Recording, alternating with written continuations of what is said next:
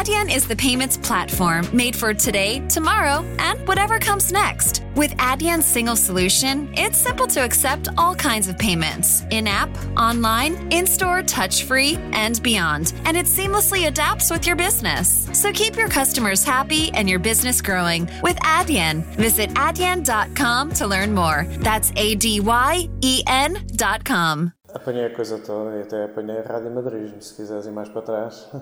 Não, mas tive hum, esse fenómeno todo das, das, telecomunicações e depois do advento da, da internet em Portugal foram, foram, foi a minha adolescência toda e, e, e a fase da universidade em particular, que foi quando apareceu a, a internet em Portugal. E pronto, eu tive tive a sorte de ter o bichinho, por um lado, uh, e a curiosidade, e depois de estar num, num sítio, num, num, contexto que me permitiu explorar essa, essa, esse, esse, início da revolução. O sapo, eu gostava de ter uma, uma história daquelas românticas como, como os fundadores da Cisco têm, né? que eram dois, um casal num dormitório precisava falar. Infelizmente nunca construímos essa narrativa, essa história. E a realidade a desinteressante realidade é que o sapo surgiu de forma completamente espontânea, não planeada, orgânica e, e até surgiu por uma necessidade nossa, em primeiro lugar, e que depois identificámos que não era só nossa, era, era, de muitas outras pessoas. E, portanto, a primeira, a primeira ideia à volta do nascimento do SAP foi a de fazer um, um diretório de apontadores, ou seja, uma lista de sites, né, tão simples como isto, uh, para que nós e um conjunto de, na altura, nerds, um, ah, pessoas que, portanto, estamos a falar de uma altura em que ainda nem havia internet na casa das pessoas, a internet era essencialmente um fenómeno nas universidades e em algumas empresas. Um, ah, e portanto nós começámos a perceber que aquilo que, que, a plataforma ia ser relevante e que era necessário começar a ter instrumentos ou ferramentas que nos ajudassem a organizar a navegação pela internet. E o SAP surge assim, era uma lista de apontadores, depois, depois viemos a ter um, um, um pequeno motor de pesquisa, dizer motor de pesquisa uh, e comparando com os estándares de hoje é, é ridículo, mas, mas, mas, foi, mas foi isso. Um, o que é que aconteceu? Aconteceu que nós fizemos na altura certa, portanto, foi, foi, foi antes de do, da internet começar a aparecer na casa das pessoas e de começar a ganhar uma notoriedade explosiva e de, e de toda a gente começar a perceber que de facto aquilo ia ser uma revolução da nossa geração. Uh, e, e, por termos sido os primeiros, por estarmos na universidade, que nos deu os recursos todos uh, para que conseguíssemos fazer a, aquela experiência, uh, acabámos por beneficiar depois muito uh, durante o, o, crescimento exponencial da, da, internet ao longo dos anos e, e, pronto. Foi, foi assim que nasceu o SAP. Portanto, éramos seis, seis estudantes, aliás, cinco estudantes e um responsável pelo Centro de Informática da, da Universidade de Aveiro. Todos nós estávamos a estudar, a tentar acabar os nossos cursos. Todos nós começámos a colaborar, a, a fazer trabalhos no centro, no centro de Informática da Universidade e foi lá que tudo nasceu. Portanto, não, não houve modelo de negócio, não houve qualquer interesse comercial ou empresarial, uh, não houve qualquer tipo de planeamento, uh, maquiavélico ou não. Uh, a coisa simplesmente surgiu. e, eu, e eu diria que foi um misto de muita paixão pelo tema, algum talento, com certeza, mas também muita sorte. Muita sorte por, por termos sido os primeiros e termos tido os recursos e estarmos ali naquele local à hora certa. Eu, em particular, hum, nós éramos seis pessoas, não é? E, curiosamente, seis pessoas com perfis uh, distintos. Uh, eu, eu, em particular, uh, percebi muito cedo que, que, tínhamos em mãos algo de muito interessante. Um, até porque eu já estava, digamos, viciado no tema das comunicações. Portanto, eu já vinha das BBS e antes das BBS já fazia radioamadorismo e, e banda do cidadão e, portanto, eu, já tinha já tinha dentro de mim uma, um, bichinho muito forte em relação a todo o tema do, da, da, das comunicações globais e, e, das comunicações eletrónicas, depois digitais, portanto, e, e, quando a internet surgiu, ainda numa forma muito incipiente e muito beta, eu, eu percebi imediatamente que aquilo, que aquilo havia de ser um, uma, uma. Quer dizer, não tinha a ideia da dimensão, obviamente, mas percebi que ia ser algo muito relevante para a nossa geração. Um, em relação à universidade e, à, e, ao resto da equipa, eu, eu, eu diria que a partir do momento em que a internet começou a ser um fenómeno residencial, ou seja, começou a entrar na casa das pessoas, e nós começámos a ver os primeiros sinais de, de, das reações das pessoas uh, nos fóruns, na, na, na, na, interação com elas, porque depois o, SAP dava-nos uma, uma, um, uma, era também uma ferramenta de, para receber feedback, não é? As pessoas utilizavam o SAP e falavam connosco. E, portanto, nós começámos a ter uma sensibilidade muito grande. Um, por isso é que eu acho que o timing foi, foi perfeito. Começámos a ter uma sensibilidade muito grande sobre o fenómeno da internet, que as pessoas começavam a pedir-nos coisas, a darem-nos sugestões, a criticarem-nos. Um, e, portanto, nós estávamos numa posição privilegiada para, para termos ali um, um Uh, pronto, no fundo aquilo era também uma sonda, uma, uma dava-nos uma sensibilidade muito grande. Portanto, eu, eu diria, eu diria que, o, que, que, começou a ficar claro para toda a gente quando, quando a internet começou a entrar na casa das pessoas. Houve um episódio engraçado, portanto, o Sapo uh, esteve num contexto uh, académico durante os dois primeiros anos e depois nós, quando percebemos que, que aquilo podia ser um, um negócio, uh, quisemos criar a empresa uh, do SAP. E, e, como o SAP nasceu na universidade, havia todo o tema da propriedade intelectual, etc. Uh, ah, que, aliás, na altura nem se discutia muito, e acho que até hoje em dia está, é, é uma coisa mal amanhada nas universidades.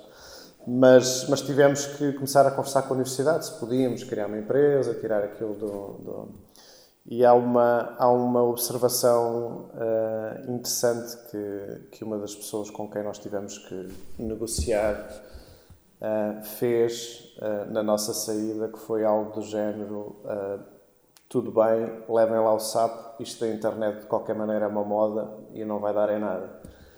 E, e eu acho que esse momento ficou-me marcado porque eu lembro-me perfeitamente de, de, de rir por dentro, calar-me e, e, seguir com a minha vida, não é? Um, mas pronto, uh, depois há, há, o outro lado do, do da, da, da, previsão do futuro, que é aquelas pessoas que não têm de facto muita visão.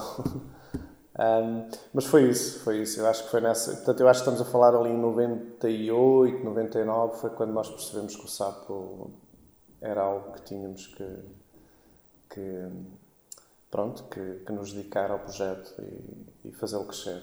Em primeiro lugar, acho, acho, que apesar de se terem passado mais de 20 anos, uh, ainda estamos no início daquilo que a, a plataforma internet pode fazer uh, pela sociedade e pela humanidade em geral.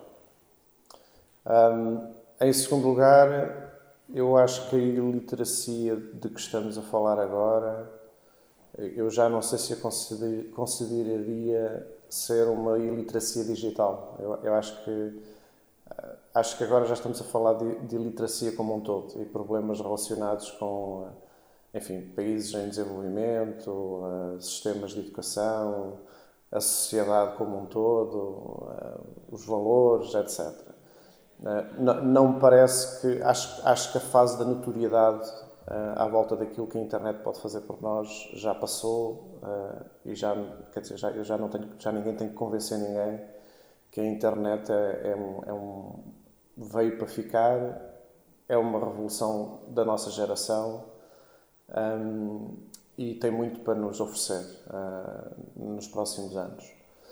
Dito isto um, eu também acho que estamos numa fase crítica neste momento porque como quase tudo o que nasceu num movimento mais ou menos underground cresceu e se massificou, como foi o caso da internet, nós agora estamos a, a viver desafios relacionados com a, com a massificação. E esses desafios têm muito que ver com o facto de que a internet uh, mudou uh, o nosso comportamento, as nossas vidas, a nossa forma de estar, a nossa forma de interagir com as outras pessoas. E, portanto, estão a vir ao de cima temas que não existiam nos anos 90 ou no início dos anos 2000, como a privacidade, a segurança, hum, a ética, a regulação. Hum, tudo isso, tudo isso não existia quando nós andávamos a construir a internet e, e na altura foi uma vantagem porque uma das grandes revoluções da internet foi o facto de ser uma plataforma livre, de fácil acesso um, e e sem barreiras à entrada do lado do empreendedorismo, ou seja, de facto uma pessoa com uma garagem, tempo e talento uh, conseguia inovar e conseguia montar um negócio e eventualmente fazê-lo crescer até ser, se quisermos o exemplo extremo, um Google ou um, um Facebook, um SAP. Um, e hoje isso já é muito mais difícil, as barreiras são muito maiores, é, é um ambiente muito mais regulado, muito mais controlado, com com muito mais regras e muito mais desafios, alguns dos quais até relacionados com a globalização e com o facto da internet estar dominada por gigantes, do que, do que nessa altura. E, portanto, eu começo a ficar um bocado chateado com isso, eh, sendo eu um, ou considerando-me eu um pioneiro destas coisas, porque, porque eu gosto de ver disrupção, e gosto de ver inovação, e gosto de ver ambientes que permitam a novos atores entrarem e partirem a loiça. E isso não está a ser possível neste momento. Portanto, eu, eu começo a duvidar se nós. Quer dizer, eu não tenho dúvida que a internet hum, está para ficar e ainda tem muito para dar, mas também acho que estamos a precisar de uma nova internet, de um novo paradigma. E acho que, acho que nós cometemos alguns erros e deixamos, uh, deixamos que a plataforma se tornasse, passasse de muito aberta e muito descentralizada para, para, um, um, para o inverso, em que hoje uh, os grandes players da internet, uh, quer do lado da infraestrutura, quer do lado do, das, dos serviços, dominam 80% da plataforma ou 90% da plataforma. E isso, isso para mim é, é triste. Eu acho que tudo o que disser a partir de agora pode fazer de mim um visionário ou um idiota. Um, porque é, é muito difícil prever. Acho que é claro para todos que o modelo de negócio vigente, uh, que é o da publicidade digital, uh, está falido. Um, e não vai ser o futuro. Ou pelo menos não vai ser o futuro tal como nós conhecemos, tal, tal como nós o conhecemos hoje. Um, também é claríssimo para nós que as pessoas já não consomem mídia, e no caso particular do jornalismo, notícias como o faziam há 10 anos. E, portanto, eu, eu olho para as minhas filhas e olho para os millennials, etc. E, e, nem consigo perceber às vezes, porque o comportamento é completamente diferente do nosso e dos nossos pais.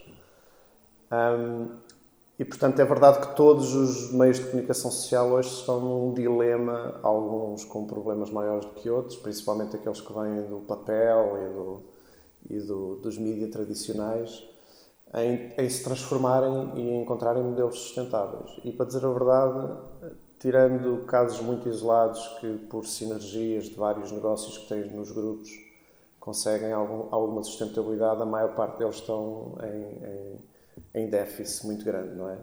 Nos mídias há sempre uma vontade de se compararem com o New York Times ou com o The Guardian, mas quer dizer, são geografias com dimensões e com dinâmicas que países como Portugal nunca vão ter. Um, e, portanto, qual é que vai ser o futuro do jornalismo? Um, eu acho que há muita inocência que tem que ser eliminada, antes de mais. Eu também, também perdi o tempo todo que estive no SAP, embora o SAP nunca fosse um, um órgão de comunicação social, era mais um, um, agregador. Mas agora, recentemente, até estive, lidei, lidei mais diretamente com órgãos de comunicação social. E aprendi que essa instituição não é apenas responsável por um, empregar jornalistas, produzir conteúdos e distribuí-los. Uh, tem outras funções que vão para além daquilo que as pessoas imaginam, nomeadamente a proteção dos critérios editoriais, a proteção dos jornalistas. Um, portanto, há, há, há, todo, há todo. Ou seja, eu antigamente costumava pensar que porque é que, porque é que nós não eliminamos todos os intermediários e pomos os jornalistas a falar diretamente com, com as pessoas, não é? Hoje, para mim, já não é tão claro que isso seja possível ou que deva ser feito dessa forma. Acho que, acho que o órgão de comunicação social tem um, um papel importante a desempenhar no, na, no fluxo. Ainda assim, acho que há muitas ineficiências, há muitas ineficiências. Um, e, e eu, eu, vejo um futuro muito mais descentralizado também aí. Uh, e, e, vejo uma relação muito mais próxima entre quem produz a notícia ou o conteúdo e entre quem, uh, entre quem a quer consumir. Um, e vejo também uma coisa que me parece óbvia que é as pessoas não se vão agarrar tanto às marcas e às instituições como, como uh, fazem hoje ou fizeram no passado.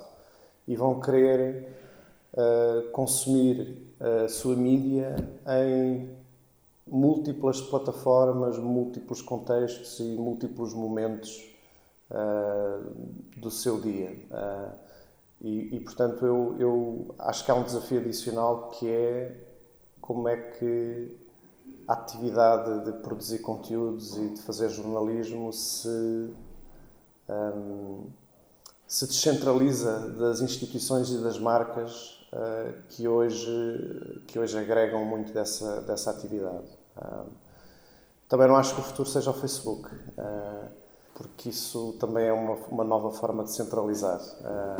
para além de problemas múltiplos que todos conhecemos relacionados com abuso de privacidade,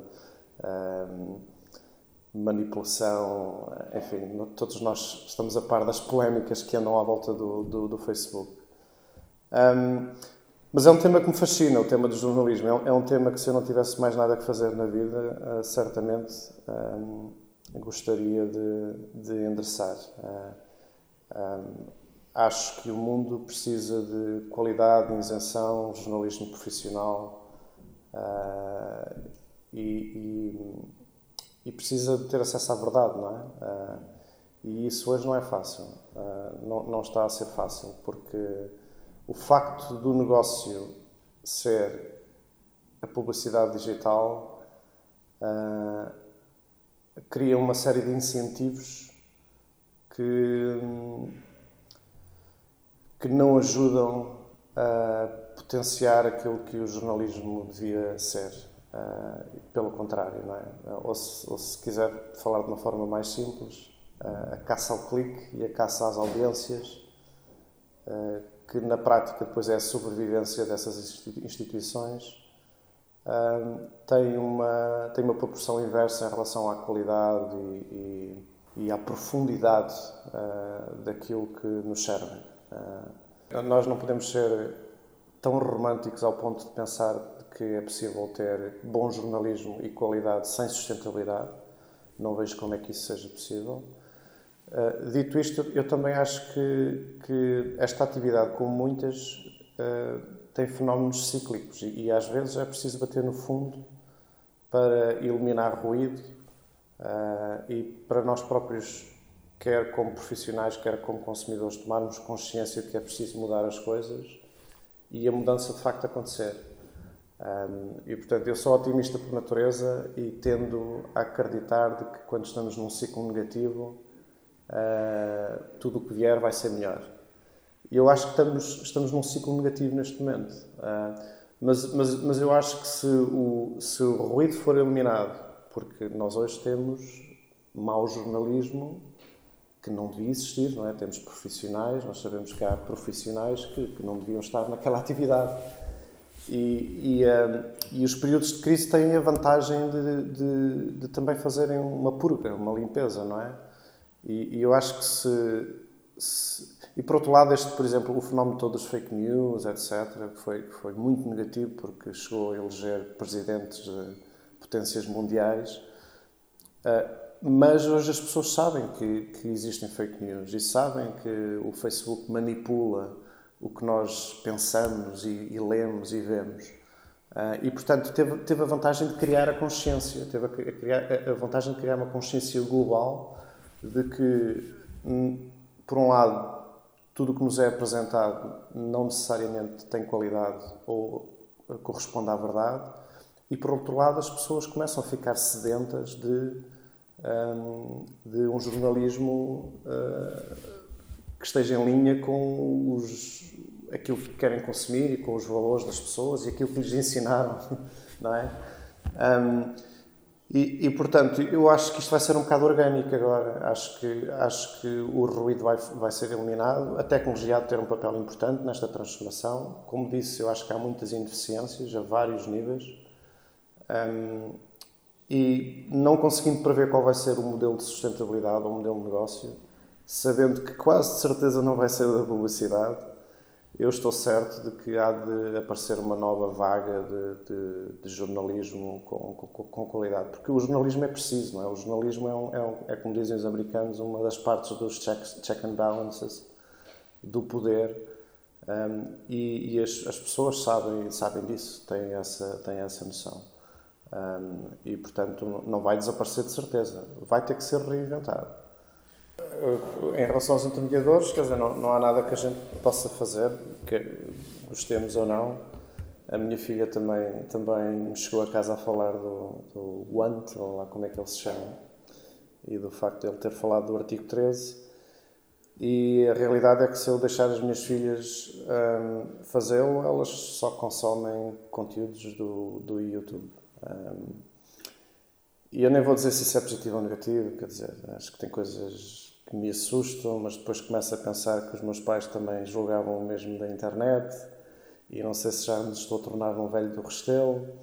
Uh, por outro lado, vejo a minha filha de 11 anos a falar inglês perfeito, melhor do que eu, uh, só por estar em contacto com, com, este, tipo, com este mídia, não é? Uh, e, portanto, custa-me fazer juízos de valor em relação ao, ao, ao medium que elas, que elas usam para consumir notícias ou, ou conteúdos. Em relação à verdade e à qualidade, eu, eu acho que o conceito de jornalismo profissional e de reportagem é necessário e, e é particularmente necessário hoje em dia e está muito relacionado com o tema da sustentabilidade, porque não é possível fazer investigação, jornalismo profissional uh, e ter qualidade em geral sem gastar dinheiro. É impossível, é? E por isso é que se vê pouco neste momento. Mas também acho que as novas gerações e as novas plataformas vão arranjar outras formas de uh, fazer fact-checking e de evitar que este fenómeno recente das fake news e de, ou de desinformação em geral sejam tão agudos como nós conhecemos hoje. Eu, eu acho que há formas de uh, os próprios utilizadores, a própria comunidade consumidora, uh, conseguir interagir e, e, e, através da tecnologia, descobrir outras formas de fazer fact-checking. Eu acho que nós estamos a caminhar nesse sentido. Há várias experiências, não particularmente bem sucedidas, a acontecerem. Uh, até há um projeto português agora, por acaso não sou particularmente fã, porque acho que é, acho que esse não faz uso da tecnologia, uh, que é o polígrafo, não é? Mas, uh, mas pronto, a ideia de base parece-me boa. depois já só estamos a falar de, das implementações ou das formas de chegar lá. A questão é, eu, eu não vejo, primeiro não, não, não, vejo estas duas vias como, uh, como exclusivas uma da outra. Uh, acho-as ambas importantes, mas acho que, acho que vão surgir mecanismos de, uh, pelo menos, fazer o escrutínio da, da verdade no, na atividade de consumo de mídia, quer sejam conteúdos, quer sejam notícias, quer seja jornalismo. Acho que isso vai ser um, uma tendência nos próximos anos e acho que vamos ver muita inovação nessa, nessa área. E portanto não estou muito preocupado, mas pode ser o meu lado otimista a falar. Eu acho que antes da democracia está a política, não é? Porque. E, e, a minha geração, por exemplo, hum, não sei bem porquê, mas há, todo, há, todo, há toda uma geração em Portugal que fala de políticos e, e quando se fala de políticos há sempre uma isso traz sempre uma conotação extremamente negativa, não é? Quando, quando se formos factualmente justos e olharmos para a história e o, e, e o aparecimento da política, a política devia ser uma coisa boa, não é? Devia ser algo de que uh, nós uh, uh, nos devíamos orgulhar. Um, e, e, portanto, mas eu aqui posso estar um bocado enviesado, acho que todos estamos, pelo facto de sermos portugueses e, e, e, e, portanto, estamos muito focados naquilo que é a nossa realidade, não é? Um, mas, mas eu acho que, em primeiro lugar, a política e os políticos têm que, têm que se reinventar uh, e têm que surgir novos políticos, uh, porque sinto que há uma, uma crescente tendência entre em que, em que as pessoas se desligam dos políticos e da, das políticas, não os veem como representantes dos seus interesses.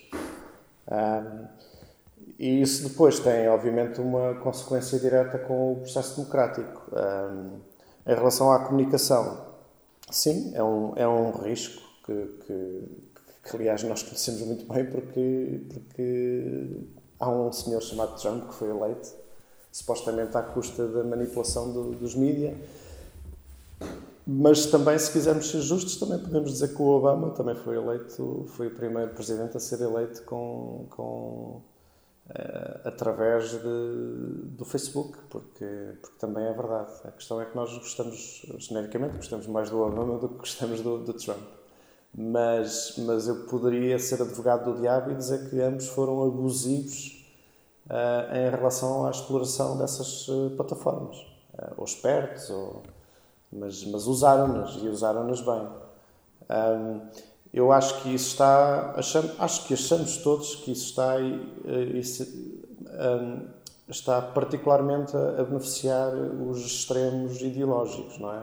E, e, isso é que nos preocupa. Portanto, o, o extremo-direita ou o extremo-esquerdo eh, principalmente nós portugueses, que somos por natureza tolerantes e, e ideologicamente centrais, um, uh, eh, isso preocupa-me, não é? Porque eu não gosto de extremos uh, e acho que a tecnologia beneficia os extremos, de facto, porque quando o sistema pode ser explorado, ele, ele normalmente é explorado com um efeito exponencial. É uma característica da internet e da tecnologia. Assim que descobrimos a falha, conseguimos multiplicá-la muito mais facilmente do que as ferramentas tradicionais. E isso tem uma amplificação exponencial das coisas. E é por isso que uh, há uma tendência uh, a beneficiar os extremos. E é por isso que é possível iniciar uma revolução no Facebook, como aconteceu. Uh... The I haven't really woken up oh, until I've had my McDonald's breakfast deal. And I know this is true because before breakfast, I put my phone in the refrigerator and couldn't find the keys that were already in my hand. Nothing gets the morning going like the first sip of an iced coffee. Get any size and any flavor for 99 cents until 11 a.m. Price and participation may vary. Ba-da-ba-ba-ba. McDonald's, I'm loving it. Finding the right person for the job isn't easy. Just ask someone who hired their personal trainer as a caterer. All right, folks, let's keep this line moving. You there with the tongs. Picking up one Duchess potato at a time will not cut it at my catering table. Drop and give me 50. But if you've got an insurance question, you can always count on your local Geico agent. They can bundle your policies, which could save you hundreds. Okay, this is what we call the wild mushroom and asparagus dip, dip, and press. Come on, let's get those plates above your heads. For expert help with all your insurance needs, visit geico.com slash local today. Como, como aconteceu em vários países, não é? Um, no Egito, etc. Um, sim, é preocupante. Uh, é preocupante. Mas, uh, novamente, eu acho que se me desses a escolher entre, uh, entre a censura ou ou não, ou a regulação extrema da, da internet ou deste tipo de plataformas digitais para não correr esses riscos, ou estarmos a viver estes riscos, eu prefiro viver estes riscos. Porque acho que também há muitos benefícios nisso. E novamente eu acho que nós temos que passar pela dor para criar consciência e para criar outro tipo de movimentos e para nos motivarmos a nós próprios a encontrar outro tipo de soluções. Porque o ser humano é um bocado estúpido. Enquanto não passa pela, pelos problemas e pelas dores, uh, não consegue ver claramente as coisas. Uh, portanto, tudo bem. Não veem praticamente televisão nenhuma. Uh, eu próprio também deixei de ver televisão, salvo raras exceções de algumas poucas mega produções nacionais que ainda se vão fazendo e mesmo essas normalmente vêm em, em, de forma não linear, ou seja, vão às gravações e, e, e consomem. Pelo que se estivessem no YouTube ou, ou numa aplicação qualquer na internet, provavelmente nem ligavam a televisão. Uh, mas sim, quer dizer, na, acho que para um certo perfil de pessoas e, um, e determinadas gerações, principalmente as mais novas, a idade das minhas filhas, etc., a televisão linear eh, acabou. Não, não, não me parece que isso seja o futuro. também me custa antecipar a morte da televisão tão drasticamente, porque o país e o mundo não são feitos de, uh, nem de pessoas como eu, nem, nem de nem de gerações como a das minhas filhas. Aliás, nós temos uma sociedade ocidental envelhecida e, portanto, eu acho que acho que acho que ainda há muita audiência para o consumo linear da televisão. E, e, e apesar de tudo, a televisão de todos os mídias ainda, tem ainda se tem conseguido uh, aguentar, ou pelo menos tem-se conseguido aguentar melhor do que, do que outros, outras formas de comunicação. Um, mas eu acho também que as televisões estão, também têm consciência de que isto está a acontecer. Portanto, eu também vejo grandes transformações, um, vejo grandes transformações a acontecerem e todos eles estão a migrar para o digital muito rapidamente e, e a ter alguma coragem de experimentar formatos não lineares e a de, e a de sindicarem os seus conteúdos em, em múltiplas plataformas, algumas das quais fora das suas marcas, não é? Um, o Netflix, acho que, acho que é um grande sucesso. Uh, não sei se é um sucesso rentável, uh, mas, uh, mas do ponto de vista de produto para o consumidor final, adoro o conceito. Adoro o conceito. Acho que há, acho que há várias coisas. Em primeiro lugar, o modelo de negócio. Não é? Portanto, o modelo de negócio atual e que na prática, foi uma migração do modelo de negócio conhecido dos meios tradicionais para o digital. Passa pelo princípio de que hum, nós, como consumidores, não pagamos uh, o acesso ao conteúdo. Uh, o anunciante paga ao distribuidor uh, para ele lançar as suas campanhas publicitárias e nós como consumidores eh, como consumidores finais não, não vemos um cêntimo dessas receitas é? uh, e depois há revenue shares ou partilhas de receitas entre, os, entre os, as agências, os clientes que fazem as campanhas publicitárias e os, e os distribuidores ou as plataformas não é?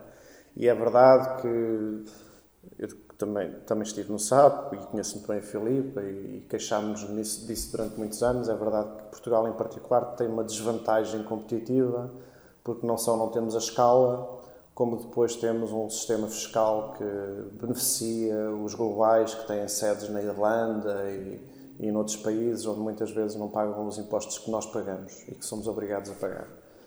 Mas isso mas pronto, e, portanto, em primeiro lugar, eu acho que esse modelo vai ter que mudar, ok? E eu acho que há aquela máxima que diz: se tu não estás a pagar por alguma coisa, então é, é porque tu és o produto, és tu, é a tua atenção que está a ser vendida. E na realidade, isto é a, é a economia da nossa atenção.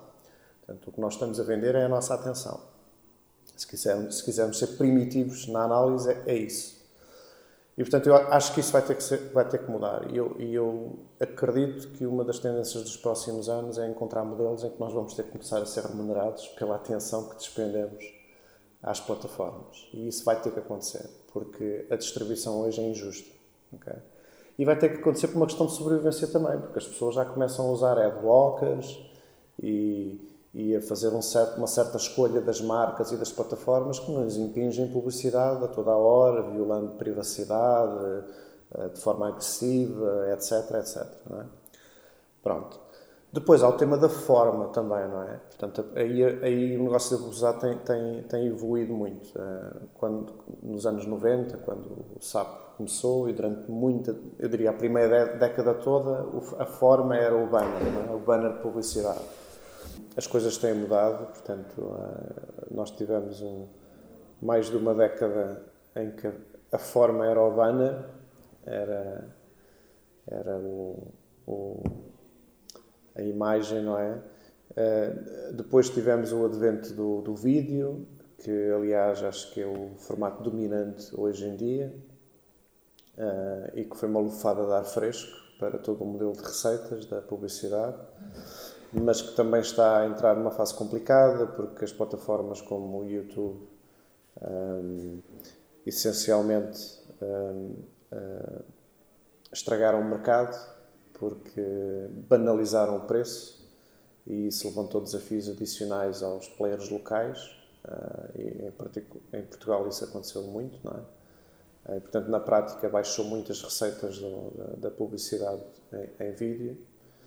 Um, e agora começamos a ver outro tipo de, de, formas de fazer publicidade, nomeadamente o content marketing, agora há toda esta tendência dos influenciadores, é, que também me faz muita confusão, porque porque começo a perceber que, que, há, que quem nos influencia e quem influencia os meus filhos são, são meros instrumentos monetizáveis e que tudo aquilo é uma economia e, e cada vez acho mais que a ingenuidade é uma virtude. um, Mas, eh, mas, portanto, aí na forma estão a acontecer muitas coisas, muita inovação, boa ou má, as coisas estão a mudar e eu acho que, acho que, acho que vamos ver aí muitas formas de as marcas chegarem até nós, não pelos meios convencionais do, do banner ou, ou, ou, do vídeo. E algumas até podem ser interessantes, eh, até podem criar valor para a nossa experiência de consumo de mídia. Um, mas eu acho que a maior revolução vai ter que, vai ter que acontecer de facto no modelo de negócio. Não, não é sustentável nós, não, nós sermos o produto, uh, não sermos remunerados por isso, sermos agressivamente violados com uh, campanhas publicitárias, uh, acesso aos nossos dados de comportamento ou privados, alguns dos quais usando formas menos saudáveis. Um, e as receitas eh, não nos chegarem e estarem, e estarem divididas entre uh, os distribuidores, as plataformas, as agências e, os, e, os, uh, e as marcas. Acho que isso não é justo, acho que é ineficiente, uh, desincentiva e vai ter que mudar. e é, é por aí que eu acho que vai haver uma revolução. Acho que nada nos preocupa mais do que os nossos filhos, não é? Um, há duas coisas que mudaram muito. Uma é que os empregos para a vida deixaram de, de existir. Isso já, já é uma realidade hoje. Ah, e, portanto, o que veio dos nossos pais e que nós ainda, com alguma sorte, vivemos, já, já não existe. As pessoas vão ter múltiplos empregos durante a vida e, em muitos casos, vão ter vários empregos ao mesmo tempo. Um, e depois ainda há a questão geográfica também, que eu acho que cada vez mais a sociedade ou os cidadãos vão ser cidadãos do mundo uh, e, e, e, também não é não me parece viável eu poder escolher viver a minha vida toda no, no, numa cidade com um emprego. Não digo que seja impossível, mas cada vez vai ser mais difícil. Um, a outra coisa que eu acho que mudou muito é é o tema da especialização e das áreas de conhecimento. Ou seja, também acho que hoje, para sobrevivermos como, um, como contribuintes para o mundo do trabalho, um, temos que ter know-how em múltiplas áreas de conhecimento, científicas ou não. Eu acho que a especialização é importante, mas também é importante ter a flexibilidade um, de conseguir eh, dominar várias áreas em simultâneo e ter a curiosidade de estar sempre a aprender, porque, porque tudo se mexe mais depressa hoje.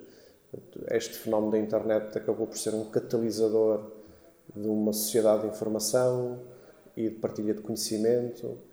E, e, enquanto nos anos 90 nós tínhamos uh, eh, 10 anos para executar uma ideia, hoje temos 6 meses para a meter na rua e se falhar temos que a matar rapidamente e partir para a próxima. Portanto, e portanto a minha grande preocupação com os meus filhos uh, é expô-los à maior diversidade possível, em primeiro lugar. Um, Acho também que o lado criativo vai ser cada vez mais importante, paradoxalmente, porque temos-lo temos desprezado durante uh, décadas, não é? Portanto, as profissões que estão em alta hoje são as que estão mais relacionadas com o nosso lado racional, a engenharia, a programação, a, a, a ciência em geral, não é? E é o que eu adoro fazer mas mas acho que mas acho que há muito há muito desse mundo que vai ser uh, dominado pelas máquinas e vai ser uh, automatizado. E acho que aquilo que as máquinas vão demorar mais tempo a fazer ou a dominar vai ser vai ser a parte criativa a parte mais intuitiva a parte mais abstrata que só os humanos é que sabem fazer bem e, portanto, é uma coisa que eu, em particular, também gosto de gosto que as minhas filhas uh, trabalhem, que é, que é essa parte mais uh, artística, criativa, abstrata, subjetiva. Uh, e, e, não apenas, e contra mim falo, porque sou um homem de ciência, mas não apenas essa parte, essa parte mais racional. Um, se o sistema educativo está ou não preparado para isso, acho, acho que não. Acho que não, mas também acho que a educação cada vez mais não é só a escola, não é? A educação é, é tudo o resto para além da escola. Eu, eu, não olho para o sistema educativo como, como apenas o programa de estudos uh, da escola onde os nossos filhos andam. Acho, acho que é o que nós lhes ensinamos, as oportunidades que lhes damos, as coisas que fazem para além da escola. Um, a educação, que, que damos em casa aos nossos filhos. Uh, pelo menos comigo funcionou bem essa parte não formal da educação um, e eu, eu acho isso particularmente importante. Um, sim, acho que não faz sentido, mas, mas uh, sim. Eu acho que há o sistema educativo, depois há os professores e a forma como implementam esse sistema educativo, depois ainda há a escola Uh, e depois há o, os pais e o resto da vida que os nossos filhos têm fora da escola. Em relação à primeira parte, que é o sistema educativo, aquilo que é definido pelo governo, pelo Estado, acho que está completamente desadequado. E acho que nunca vai ter a velocidade para acompanhar as mudanças que uh, o mundo uh, tem hoje em dia. E faço um paralelo muito grande entre isso e o tema da regulação que estávamos a falar há pouco. Dito isto, vejo cada vez mais margem de manobra, quer do lado dos professores, portanto, há, há bons e maus professores, há professores que só expõem, há professores que espevitam, um, e, e, portanto, eu, eu, também vejo bons professores, não é? Um, e também vejo que há escolas que estão a ter a coragem de, de, de se adaptarem mais rapidamente e de exporem os alunos à tal diversidade que eu acho fundamental para, para o futuro. O que me preocupa mais é outro tema que é se estas oportunidades de estar eh, de, para além da educação que damos em casa, estar numa boa escola, com bons professores, com um sistema que esteja mais em linha com aquilo que nós achamos que deve ser o, a educação hoje, se está ao alcance de todos, como, como a educação esteve ao nosso alcance há 20, 30, 40 anos atrás. Aí eu acho que nós estamos, acho que infelizmente o mundo está a criar um, disparidades. Um, e, e, isso, e isso pode ser um problema a longo prazo, não é? Uh, ou seja, eu, a minha visão é que eu cada vez mais vejo muito mais escolas e muito boas escolas. e não vejo, em média, boas escolas uh, ou bons professores. E eu acho, acho que essa é uma maior preocupação do que, do que se o sistema educativo formal está ou não adequado a, a, aos tempos que vivemos. Certo, eu faço uma distinção muito grande entre, entre o ensino superior e o resto do, do nosso percurso escolar.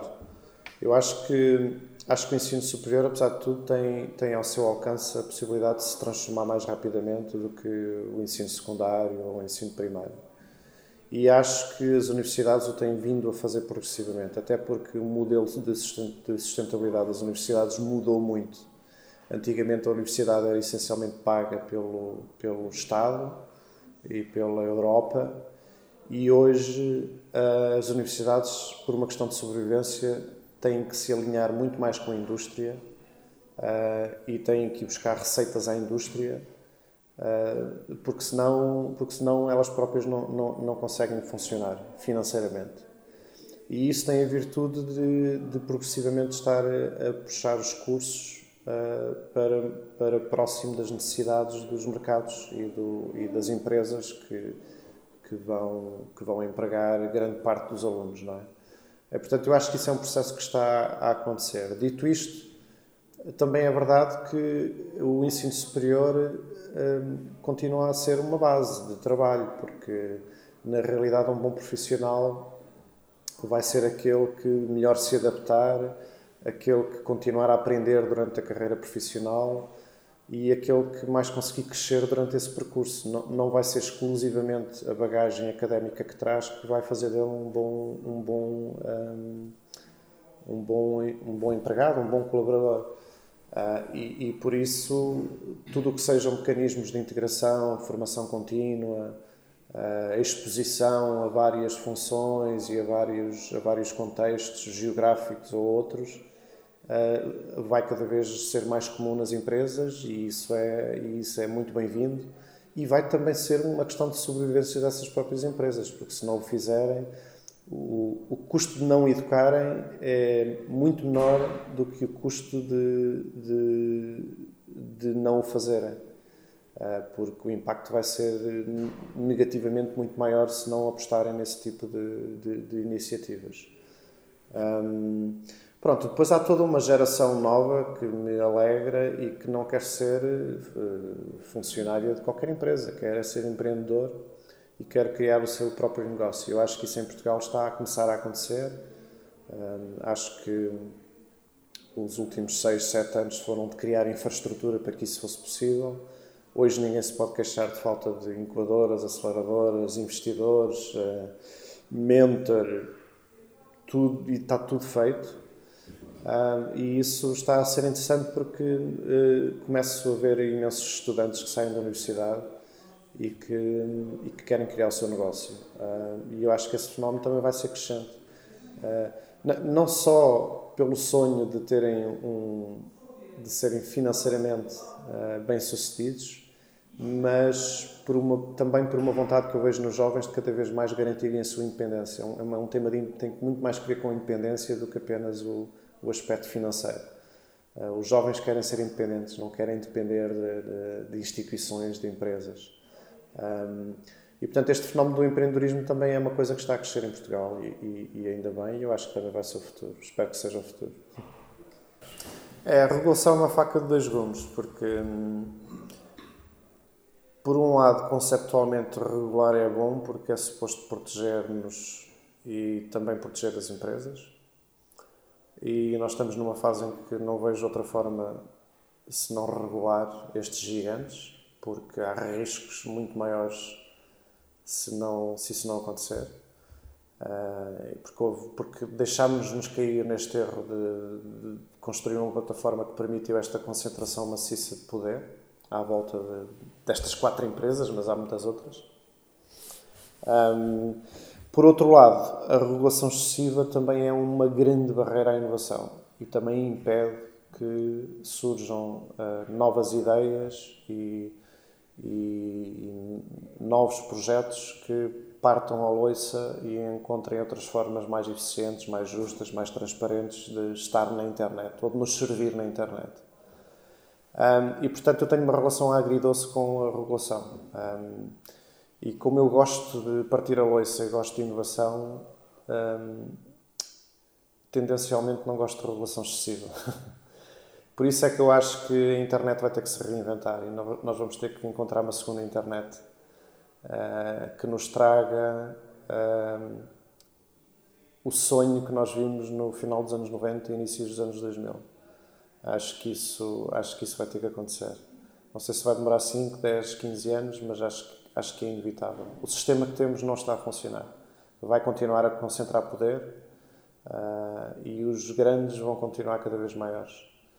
Uh, e tudo que, e mesmo a regulação uh, não é o único tema, não é? Uh, há, há, a regulação, há o, há o, aspecto fiscal, há o aspecto legal, há o capitalismo, se quisermos, que tem virtudes, mas também tem esta coisa da globalização e globalização é centralização na prática. Um, por isso, suspiro um bocado em relação a isto. Eu hoje dia não gosto muito de falar dessa coisa do blockchain porque, porque estou um bocado intoxicado com, com o termo. Uh, acho que isso foi abusivamente explorado à volta da questão das criptomoedas e eu interessa um pouco o tema das criptomoedas. Um, uh, ah, mas acho que e é uma generalização. Nós estamos na fase do Black and Decker dos bloquinhos, não é? Blockchain quer dizer tudo.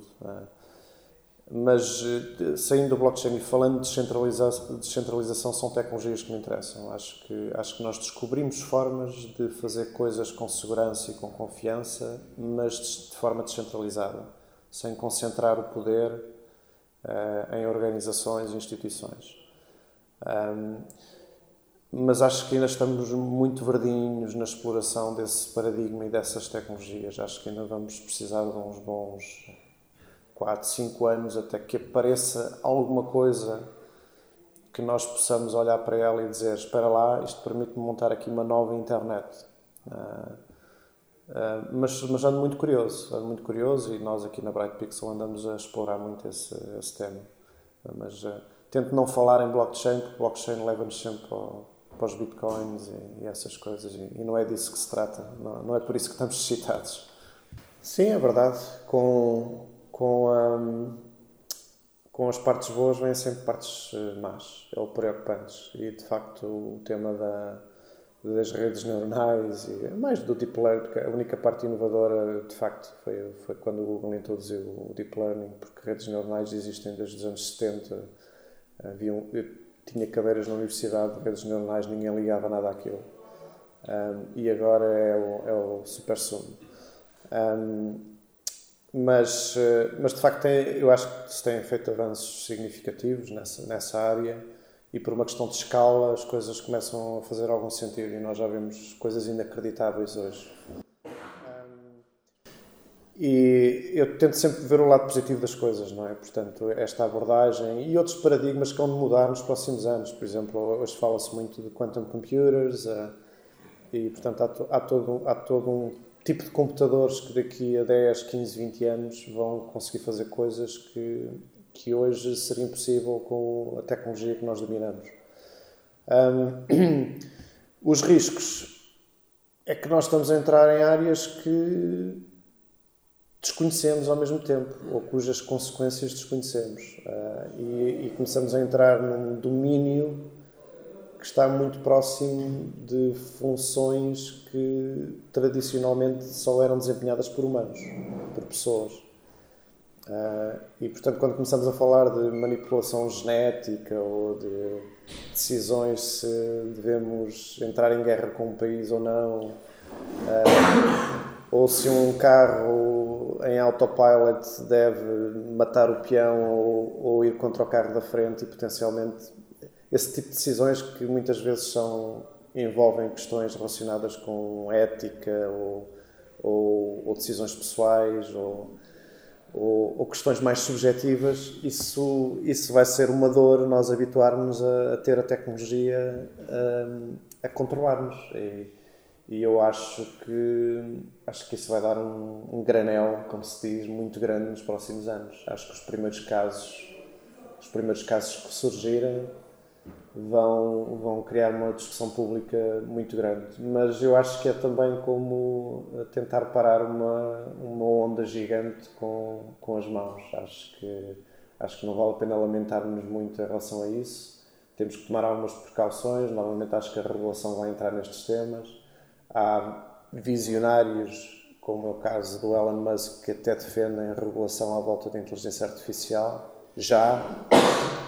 Um, mas acho que temos que nos focar nas coisas boas que, que, que, isto pode trazer à humanidade e à sociedade. É o que eu tento fazer. E acho que essencialmente são coisas boas. Acho que essencialmente são coisas boas. Acho, acho que precisamos de filosofia, antropologia um, e, e de outro tipo de pessoas a juntarem-se à revolução tecnológica, porque cada vez mais estamos de facto a falar de problemas relacionados com o comportamento das pessoas, com, a, com os valores, com a ética um, e um, com a diversidade. Uh, é um tema também muito quente, não é? Ontem estava a ver um, um tweet de um formulário uh, de registro num site que exigia que, que no campo do nome o, o nome não podia ter uh, menos de três letras, ok? E, portanto, eles sem saberem estavam a excluir uma grande parte da população sul-coreana e chinesa, porque há imensos nomes que só têm dois caracteres. E, e, isto é uma piada quase, mas tem que ver com o tema da diversidade na tecnologia, não é?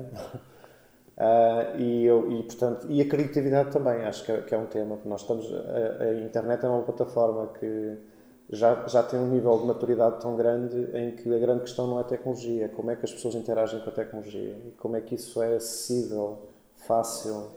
Um, e, e, isso são desafios que já não têm a ver com os engenheiros, têm a ver com outro tipo pessoas. Portanto, eu acho que aconteceu o mesmo com a televisão. A televisão também era um fenómeno tecnológico no início e hoje é um fenómeno de, que tem a ver com muitas outras coisas.